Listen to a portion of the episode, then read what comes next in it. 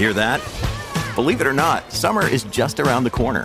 Luckily, Armor All, America's most trusted auto appearance brand, has what your car needs to get that perfect summer shine. Plus, now through May 31st, we'll give you $5 for every 20 you spend on Armor All products. That means car wash pods, protectant, tire shine, you name it. Find out how to get your $5 rebate at armorall.com. Armor All, less work, more clean. Terms apply. Big stories, big guests, the big picture.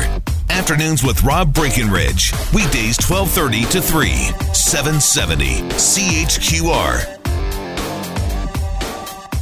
Our number here, 974-8255. So tickets for expired registration way up. And that coincides with the change where we eliminated the mail notifications. Again, no coincidence. That's why. But is it on the people who just failed to, to take care of it themselves? Who failed to adjust to the change? Or is this in part on the government for kind of blindsiding us with this in the hopes that we would end up paying more tickets? Jeremy, welcome to the program. Hey, Rob. Um, one thing I'm not politically correct. In terms of this registration, I mean, I've been in Calgary since 88. I know my license plate expires in November if you don't know and your plate expires after driving for years, it is your fault to get the ticket. Quite frankly, if you do get a ticket, you deserve it for being absolutely stupid. okay.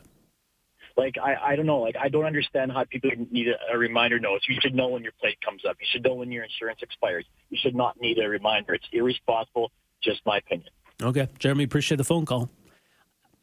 I mean, there are a lot of other things that uh, you have to remember. You have to take care of. You're not necessarily going to get a notice in the mail.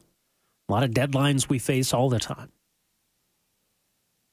And yeah, I think people will adjust to this one too. And you know what? And I think there's a case to be made for saying, why are we spending $3 million a year to send letters to people in an era where letters just seem really antiquated? So, sure, that, that makes sense to me. But to realize in the short term uh, that after you condition people for years that this is how it goes, you get that notice, you go down and you do it. That all of a sudden that's gone. Obviously, this is going to happen. I mean, it was 100% predictable, I think. Let's see what uh, Robert has to say. Robert, go ahead. Well, I would have to say that I'm not one of the perfect people that remembers everything, and I was actually um, caught. And ironically, it's sort of the way I was caught illustrates the cash grab type of mentality in the short story, I'm on my way to Okotoks this summer, 8.30 in the morning on a Sunday. There was a lot of construction on Macleod Trail, and I made sure that I stayed within the, the speed limit that was lower than normal the whole way along Macleod Trail. I finally got past the last bit of construction. I've got an old BMW. I sort of just go through the gears. I get up to 110 kilometers an hour shut her down, put it on cruise control, and found myself being pulled over a couple seconds later for going 10 kilometers over the speed limit on a hmm. Sunday with absolutely no traffic in front of me, just blue skies. So that was a cash grab. And yes, I found out at that time that I hadn't registered and got a $310 fine as well. And, you know, the fact that I agree that what you said earlier that you know what this was was predicted by the government. They did this. They knew that there would be people that you know weren't aware of it, and consequently they they, they made a heck of a lot of money. These these the others these callers that I've heard that like to call everybody idiots. I would think that that's probably a pattern themselves, and they always find themselves smarter than everybody, and everybody else is an idiot. And anyways, I think I've said enough. Robert, well, I appreciate you. Thanks, uh, thanks for the phone call. Thanks for sharing that. I mean, it does happen. Robert seems like a smart guy. I mean, it happens. And is it is it reasonable, right? This text here says the previous guy who called in obviously just has one plate. I have multiple plates under multiple names, including several businesses. They all come up for registration at different times. It's easy to say if you just have one license plate. Yeah, probably. Uh, this is Kevin. Kevin, welcome to the program. Hey, how are you? Real good, thanks. Good. Well, we're all adults. We all got to take responsibility for our actions. I, uh, my local registry, you give them the email, they send you an email. I belong to the AMA, they do the same thing. So there's really no excuse. I don't remember, but also you you can uh, you don't have to wait till April in my case to renew your plate. You can you can renew it early. So there's really no no excuse unless this thing's been in place for over a year. Well, it so, has been now. Yeah, Kevin, yeah. absolutely. Appreciate the phone call. Uh, yeah, I, I don't know how long of a grace period you need. We're probably beyond that. But I mean, we're talking about the numbers uh, of tickets that occurred right in that, that phase in period. And yeah, I think it would, would have made sense to give people a warning during whatever it would be three months, maybe. Is that reasonable? Maybe six months? Because that's a pretty hefty uh, ticket. Anyway, let's uh, get back to the phones. This is Paul. Paul, good afternoon. Yeah, I don't buy the excuse of forgetting. First of all, it's on the back of your vehicle where your trunk, hatchback, or tailgate is between your signal light and tail light. So you should be using your trunk or tailgate. You would notice it then. You go to a car wash, you would notice it. And maybe some people would notice it when they check their signal lights or tail lights, see if they're working. There's multiple times throughout the year that you can look at your plate. Uh, yeah, probably. I, I, mean, it's not often that we would look at our license plate, but yeah, I mean, you're, you're going to walk past it occasionally, at least.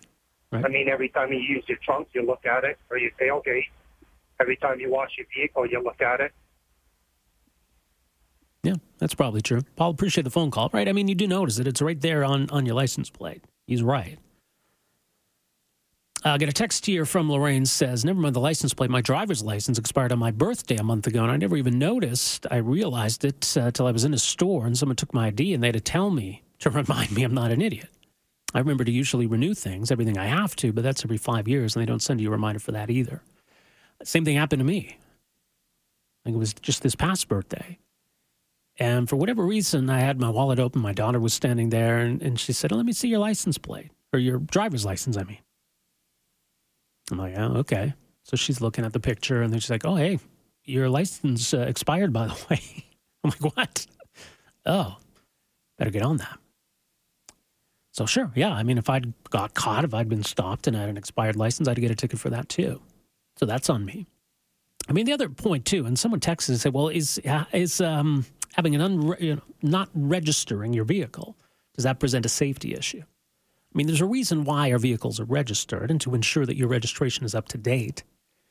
But no, obviously, if you don't have an up to date sticker, you're not necessarily a threat to others on the road.